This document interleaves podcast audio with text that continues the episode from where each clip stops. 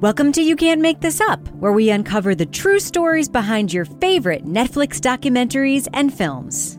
I'm your host, Rebecca Lavoie. On today's episode, we take a closer look at the documentary Found. When you're little, like you grow up in like your perfect little bubble. You grow up around all these like white people and like it's just who you think you are. And then like you realize you're different. Today, we're talking to director Amanda Lipitz and producer Anita Gou. China's one child policy ran from 1980 to 2015. As a result, countless infants were given up for adoption. Many left anonymously at government buildings or at the side of the road. Found tells the story of three teens adopted from Chinese orphanages by American parents. Lily, Chloe, and Sadie struggle with the unanswered questions of their adoptions, but find solace in each other when their DNA tests show that they're cousins. Though they live very different lives all over the country, they bond over long distance video chats. Seeking more information about their identities, the three enlist the help of Liu Hao, a researcher in Beijing who tries to track down their birth parents. All four meet for the first time in China for an emotional journey of self discovery. It was very difficult for me because you know you are not welcome. You are in a wrong gender, they don't want you, and you know that.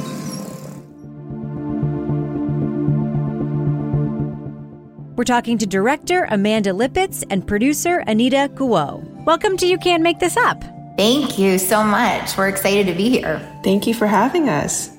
I cried watching your film more than I have ever cried watching any film in the history of my film viewership in my entire life. And I am 47 years old, for whatever that means.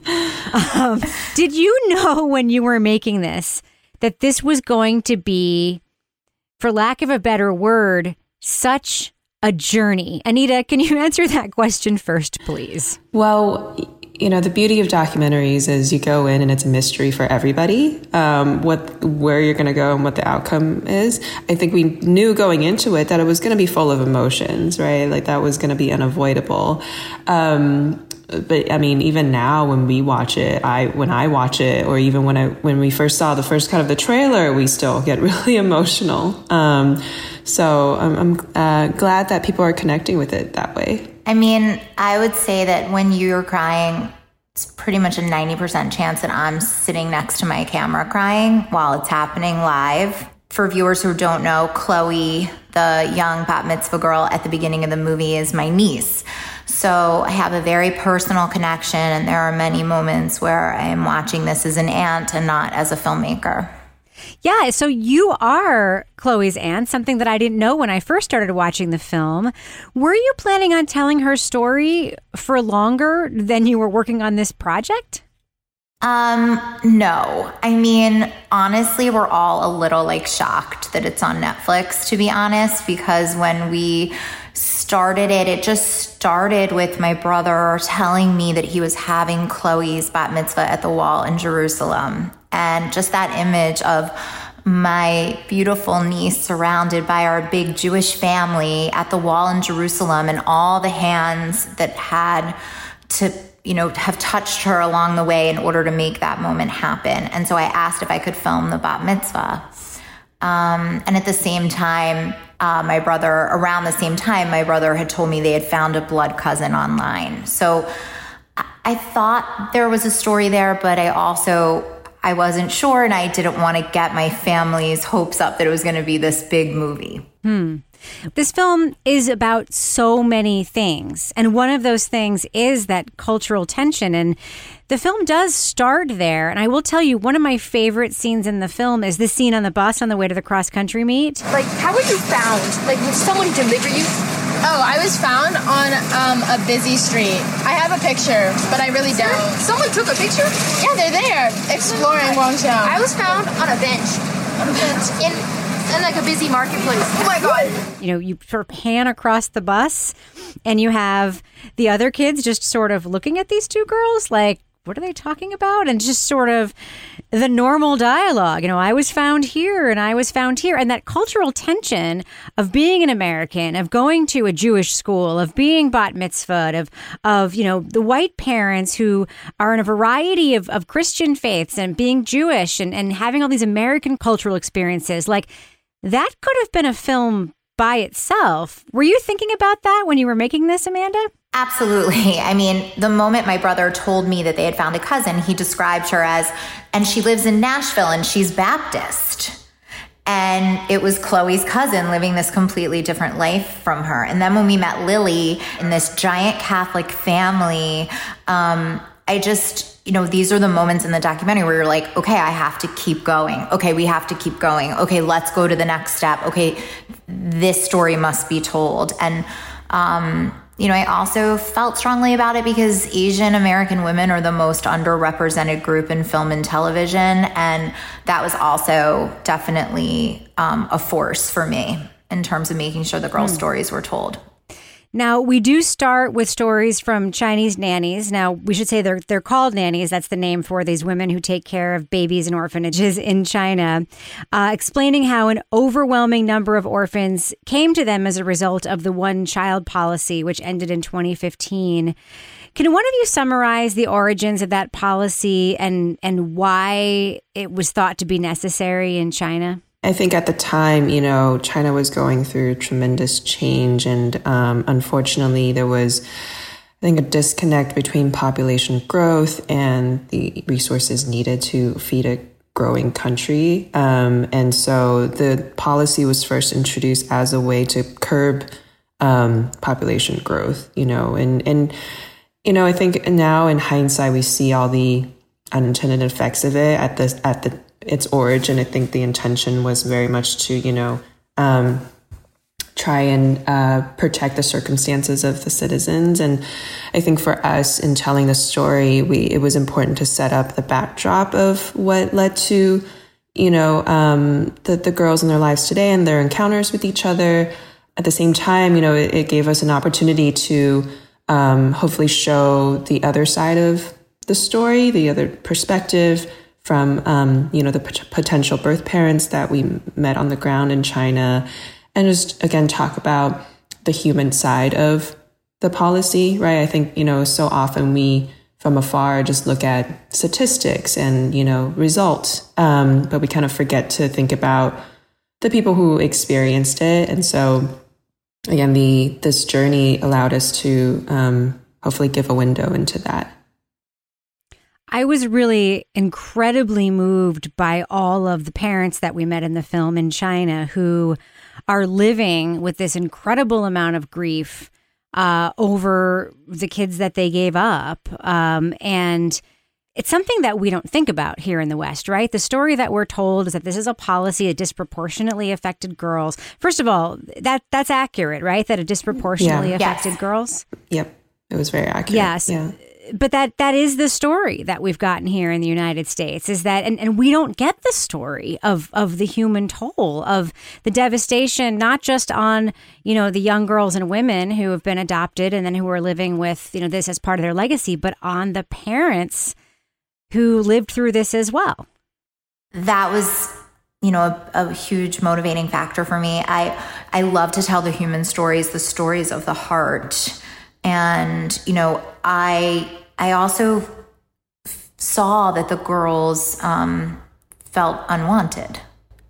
And I couldn't imagine that to be true, that they were unwanted. And I, I was so um, interested in their perspective. I was also very interested, and we were so, you know, it was so amazing to organically get the perspective of a young woman growing up in China during the policy and Liu Hao um, and to see the effects of it from her side.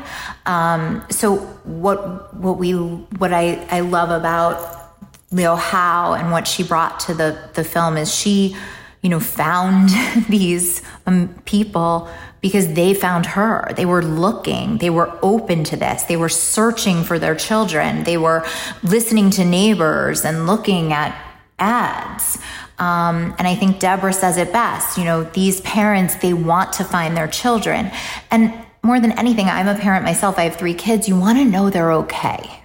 You want to know that they're okay. I don't think any of them are expecting like some unbel. It, it didn't feel like they were like expecting this like unbelievable relationship. I think it's so heartbreaking when our, the dressmaker says she speaks English, I don't speak English. You know, they just want to know, and this is another reason why we named the film this, that they were found. You know, the dressmaker talks in particular about how she doesn't think her daughter would ever forgive her.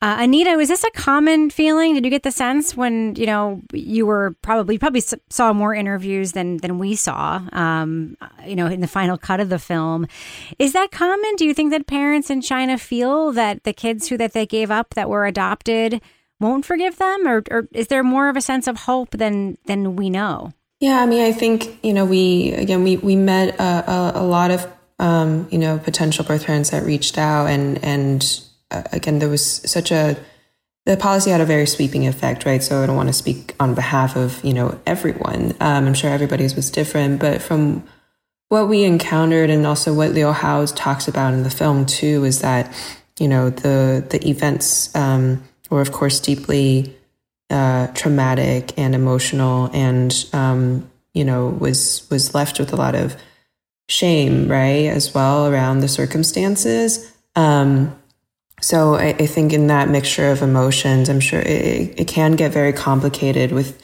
you know, um, having the desire to want to reach out, want to find them, want to know they're okay, but at the same time knowing that the decisions they've made in the past, you know, have altered the way their relationship could ever happen if there ever was to be one. Um, you know, again, it's just a very complicated mix of emotional circumstances, you know, for both sides, right? Um, but I think hopefully, um, even through the you know folks that we able we were able to meet and speak to, there is an understanding that um, these were really really tough decisions made during quite impossible circumstances, right? But at the core of it, there is a des- desire to hopefully still give their kids you know, a, a, better life than they could have at the time, right? And then on on the girls' side, and you know, sort of what they represent is sort of the, the desire to to know that sentiment as well, to to sort of answer that that you know piece of the puzzle for them as well. Now, Chloe, Sadie, and Lily's adoptive parents were all in the film and they participated. They went to China. They supported their kids in their decision making and all the things that they wanted to do.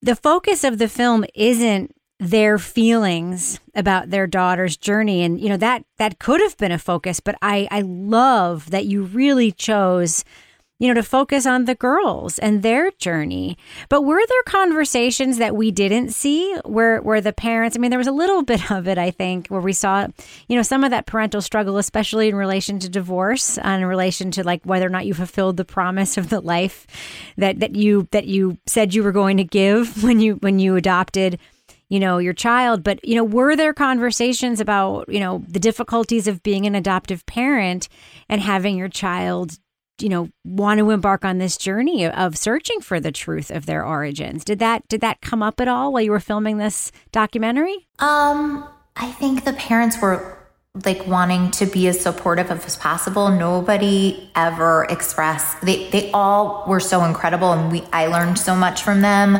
watching them be there when they needed to be there and also step back when the girls needed to do something on their own. And I think a perfect example of that is when Chloe's at the lunch with her nanny and she starts to cry and the nanny grabs her and hugs her. She was like kind of the closest thing I had to a mother at the time. It was like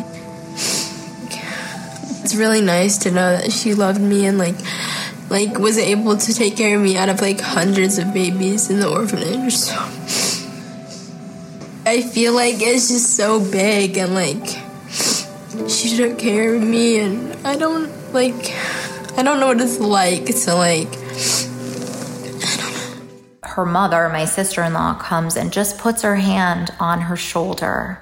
She doesn't interfere in this moment that Chloe needed to have with this woman. She just lets her know, I'm right here. Like, I'm not going anywhere, but you have, you should hug this woman. So I think that was the tone of all the parents. And I'm crying talking mm. about it. So it's just, this is what I'm telling you. Like you're crying, like I'm definitely crying right there with you. This is the thing about this film is that I'm crying. listening to you talking about it and talking about you crying. This is, and this is genuine. I'm sorry. Anyone who's listening to this who's not watched this film who thinks that I am being histrionic, I am not. This is what this film is. I cannot talk about this film without getting emotional. It is, but it's a good kind of crying. It's not like, it's not the bad kind, if that makes sense. If that makes sense, it's like, it's so joyful. Yeah, we like to think that it can be cathartic right? That, you know, especially now more than ever, I think we're always, we recognize more than ever the, the power of connection, of family, of being with each other. And so much of those sentiments came through during the course of making this film. I mean, you know, Amanda spent more time with the parents than I did because I joined the project, you know, a little bit into the filming process, but getting to go to China with all of them and, and seeing how they all, I think, had this openness to them that also translated into the openness in the girls, where they, they sort of, you know, influence each other in that way and allowed each other to be open to this experience together so yeah, I think it's again, it's we can't deny it. It's been emotional, um, and we've been getting that kind of response. But I think also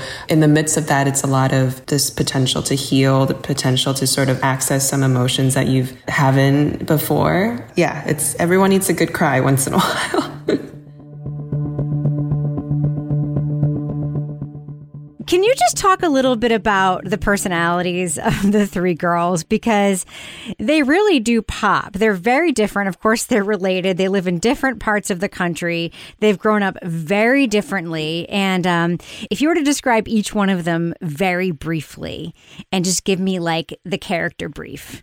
Anita, you want to? I always take this question, so I'm like interested to hear Anita do it. Yeah, yeah, me too. I would love to because yeah. again, one of the first things that drew me to this project was like the smattering of girlhood that we get through mm. portraying these three girls and juxtaposing their experiences.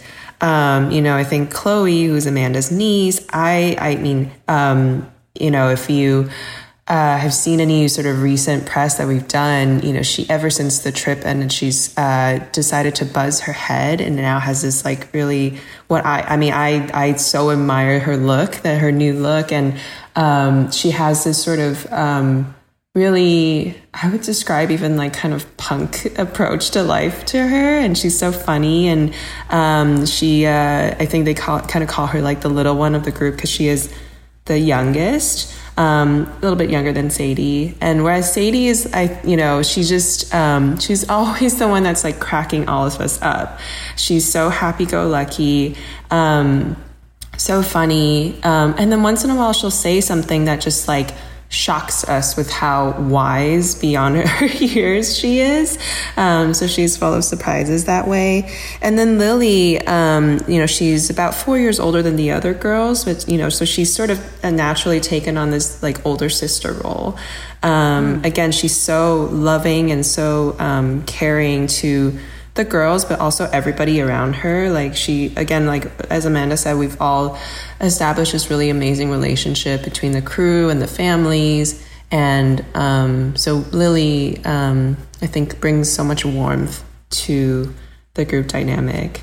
Um, mm. And I'll talk about Liu Hao too, because again, like she kind of became our fourth girl through the making of the film. Well, She's a superhero, yeah, right? Absolutely. She's a superhero. She's a detective. She is incredible. Yeah, and then it was just magical when we all finally got to China together, and the girls all met with Liu Hao in person for the first time, and like right away they all clicked. They all just became like sisters together. It was like we breathed a sigh of relief, you know, like we couldn't have forced that, that, you know, our, our subjects could get along that way. And yeah, and then again, uh, Liu Hao is of course older than all the girls, but she, um, having this special connection with them, I think was able to kind of serve as that, um, emotional guide as well as the, the guide on the ground in terms of China, in terms of the, the search. Um, but she was really kind of, um, so sensitive and astute to the girls and their feelings and, and understanding how tough the journey was. And so, again, seeing them bond um, in the two weeks that we spent together there uh, was, was really special for all of us. We say it was like watching them fall in love. Yeah. Yeah, it's a love story. It really was, and in many ways. Speaking of Liu Hao, she is an extraordinary person. She's not just a genealogical researcher, she is a detective. She's an emotional caretaker.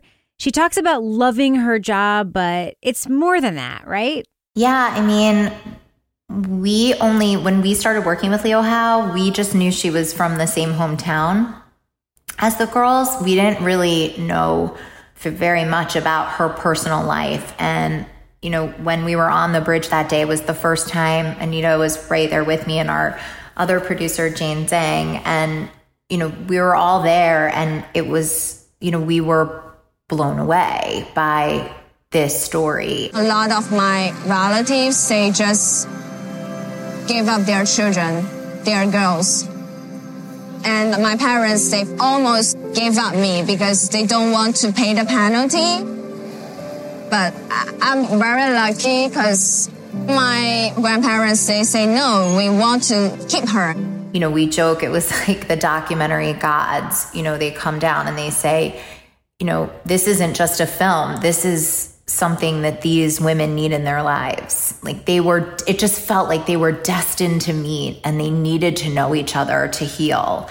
And um, just the strength that it took for Liu Hao to take it on and then her resolve to lead them on this journey of self-discovery. And to you know it was really important to her and to all of us that it not be so focused on finding birth parents. That was more about finding yourself and healing. And she really gave that to us.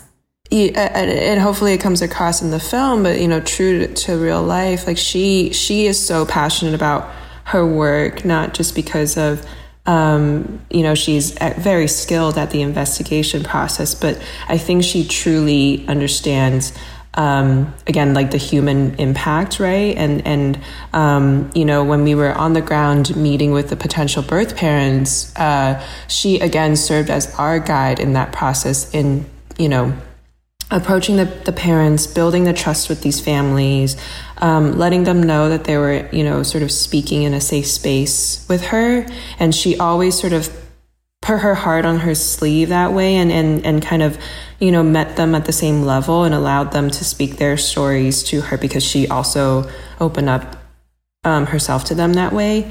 Um, so it was just like uh, so inspiring to watch her work and for us to just sort of be there to witness that. Um, I don't think we could have gotten, you know, as I think as intimate with these families and, and gotten, you know, them to share their stories this way without Liu Hao having sort of taken the lead in building that safe environment with them, you know, for them to, to share with us. Probably, you know, one of the most moving scenes in the documentary is around uh, Mr. Chen and his family. And, you know, when the news is delivered that Lily is not, you know, his daughter, which, by the way, as an aside, when we first see his daughter, I thought as a viewer, 100% that's Lily's sister. I mean, I don't want to put you on the spot, but it's hard to not think that. oh no we thought that 100% Yeah. and his house was like 10 minutes from her finding place so it was Right. definitely in our minds and when i when we went there for the first time i was i just couldn't stop staring at her. It, it was it was the resemblance was incredible uh, which is why that scene really i think landed so much harder and why it wasn't a trick and it wasn't manipulative in any way for it to be so much harder to watch and so much more moving.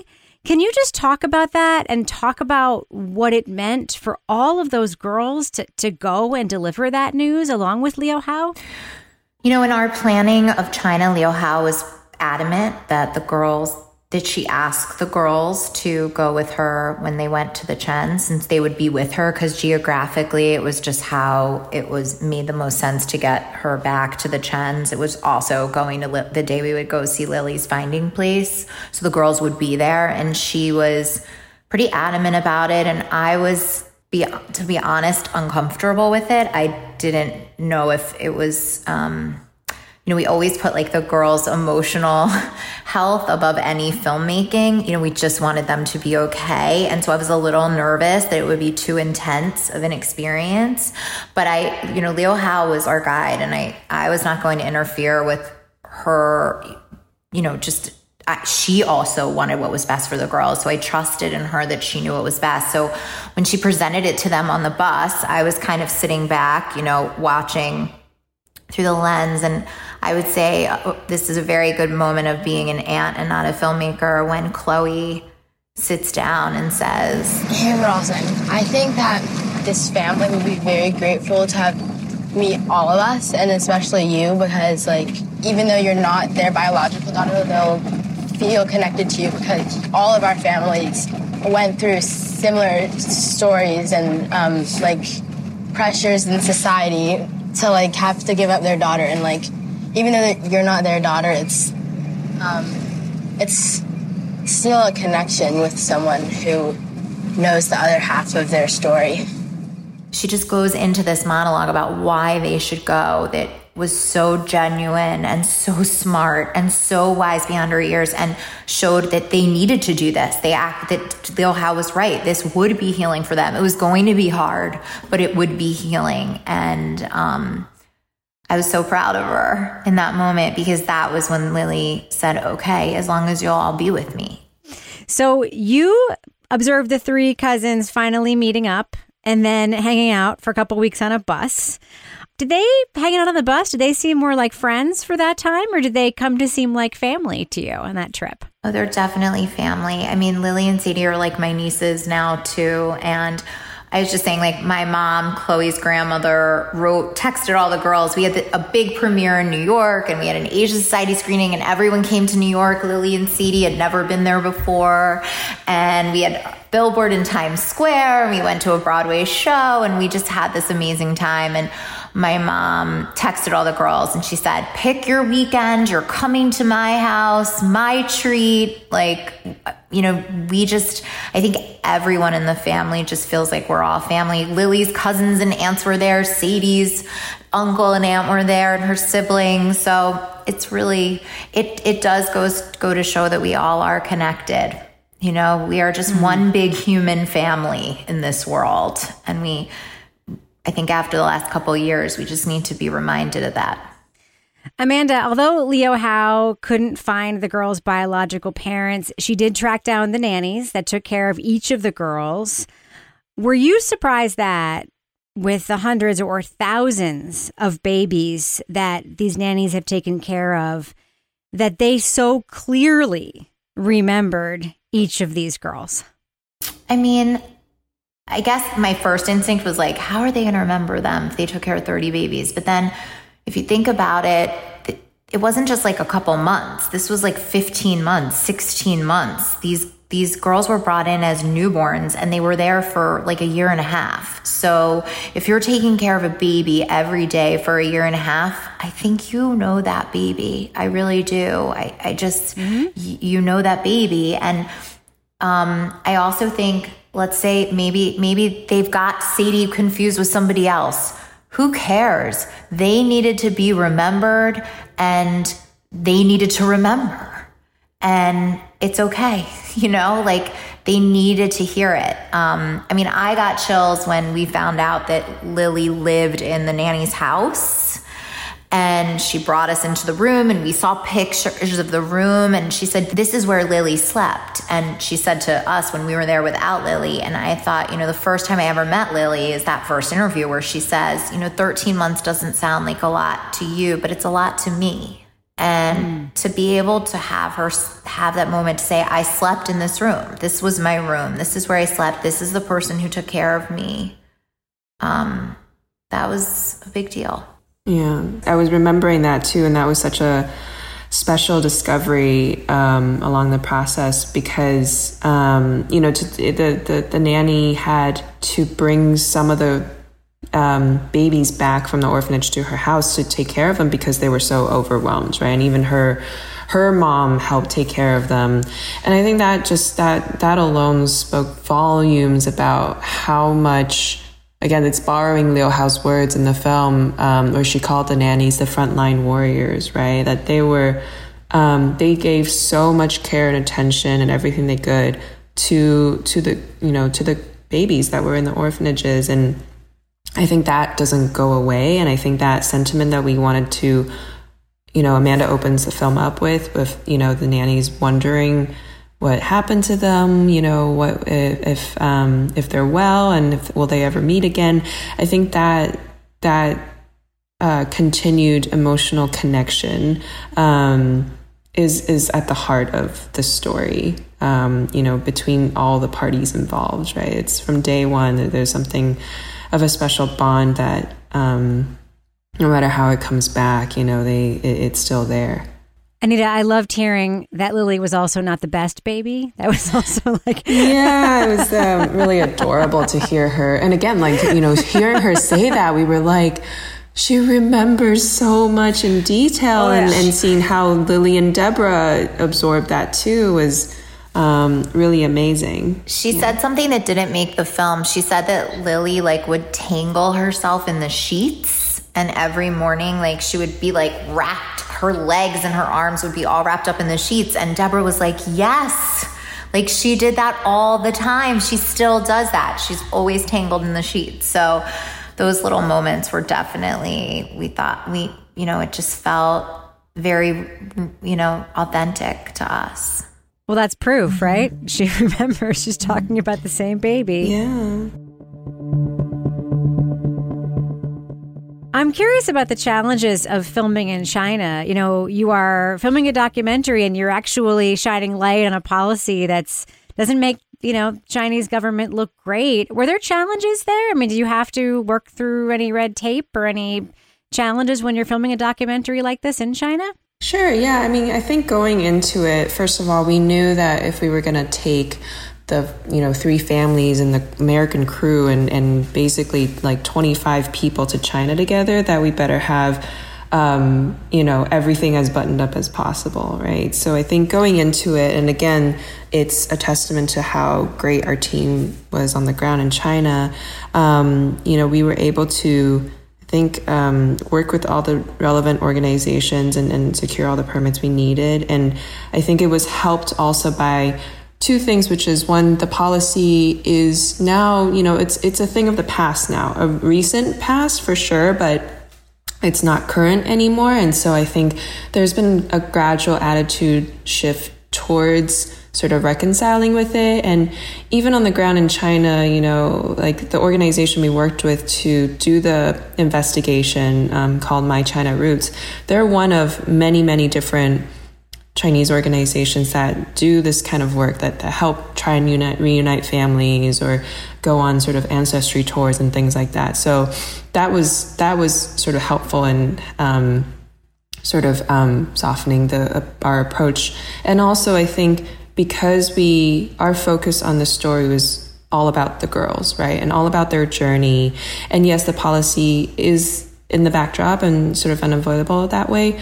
But ultimately, I think Amanda's angle of approach in telling the story was about you know highlighting the human connection of it all and so that very much helped us again like we were so um, we were very sort of transparent and open and, and very detailed with all our plans you know on the ground with the shooting um, with the filming so because of the way we, we, we were approaching telling the story i think um, yeah, we, we were able to, you know, get all the permissions we needed to.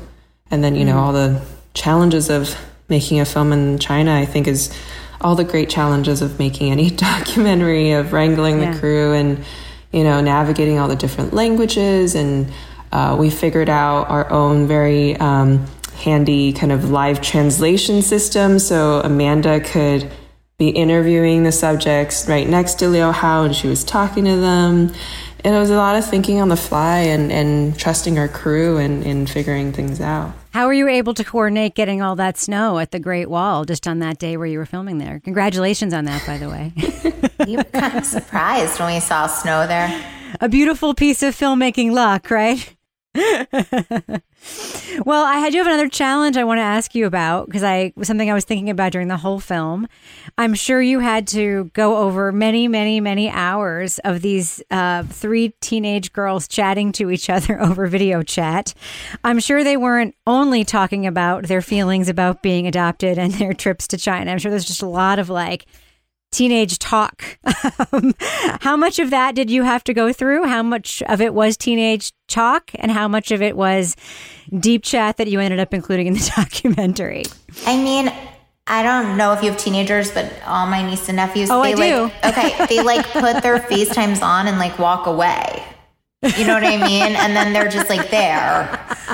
Um, so there was a lot of that. Um, we had an incredible, incredible assistant editor, um, Dream, and she. Oh, so you outsourced it? That's what I'm hearing. So she spent a lot of time looking through, and I'd be like, "Oh yeah, this thing happened or that thing happened," but there were a lot of them, and they we also had a lot of technical issues with that stuff because the girls would save it on their phones and then email it to us, and they'd have to have an iPad. I mean, the same way you have the voice, we'd have to have the voice memo going, and then they'd run out of storage because TikTok was taking up their storage or Snapchat or whatever. so I would say the technical aspect of it was the hardest part.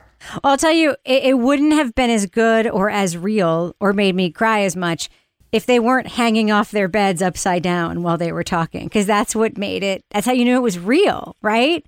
That's how you knew it wasn't created for you for this film. That's how you knew it was them bonding, them connecting, them becoming family is really extraordinary, which makes me wonder, and I would love you both to address this. Um, do you think you got the ending for the girls that you hoped you would get when you started making this film?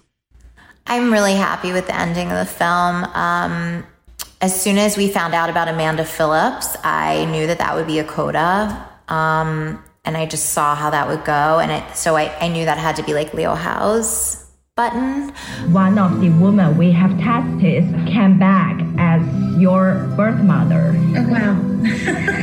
okay, okay. I, I understand you may have uh, thousands of questions in your mind. Did she give birth to all daughters? Like it's all girls? You know how old they are? Um, but that really what the girls had found was each other and and then Sadie and we were we were editing it that way and then Sadie texted me her essay and I was like oh god like any human we all hope to have the fairy tale ending that we watch in these movies then I had a realization I might have been searching for the wrong family Family are the people who make an effort to be there for you. Hi. Oh my god, I haven't seen you. They know, love, and accept me for who I am. So perhaps it's better that some things are left to be fairy tales. gotta put this essay in so we recut um, with the essay and went down there and um, i'm really proud of it because um, i think you know that's the, the the thing about this film and you you've touched on it is you know it's the beauty of the teenage girl. And teenage girls you know that are the way these three are i don't know if they always get a chance to be heard. You know um, where it's and they have suffered these you know silent traumas but they are happy they are loved they have these beautiful lives um, and it's really nice to see that um, and so I love the moments where they're just being teenage girls. And my one of my, you know, I, when Chloe's talking, she says like it's just, she goes, it's just so big. I don't know. And I just we just end with I don't know. Like she doesn't know. She's 16 years old. You know, she's going to change and grow. And so for me, like this chapter, this is the perfect way to end the film. And I'm so excited to turn the cameras off and watch them grow up and continue these relationships and have their experiences change as they get married and have children and what they want changes. Um, so I know we're all, Anita, myself, our whole team, um, are excited to watch what they do with their lives. Yeah, you just did it to me again. Um, crying again, guys. Um, the film is found, Anita, Amanda. I'm just going to say, I think it's um, everyone's going to love it. I'm telling everyone to watch it. If you haven't seen it yet and you're listening to this podcast, run, do not walk to your couch, sit down with everyone you love, press play, connect. You guys connected me to it. Uh, I can't thank you enough for making it and for talking to me about it. Thank you so much for joining me for this podcast. Thank you. Thanks for having us. Thank you so much for having us. That's it for this week's episode. Thanks again to Amanda Lipitz and Anita Gou. For more of my takes, check out my other podcast, Crime Writers On. Each week on that show, we break down the latest in true crime documentaries, films, podcasts, and pop culture. If you like You Can't Make This Up, please rate and review this show and share it with your friends. Find us on Apple Podcasts, Stitcher, Google Play, Spotify, and wherever else you get your podcasts. And make sure to subscribe to the show to stay tuned for all new episodes. You Can't Make This Up is a production of Netflix. Our music is by Hansdale Hsu. I'm Rebecca Lavoie. Thanks so much for listening.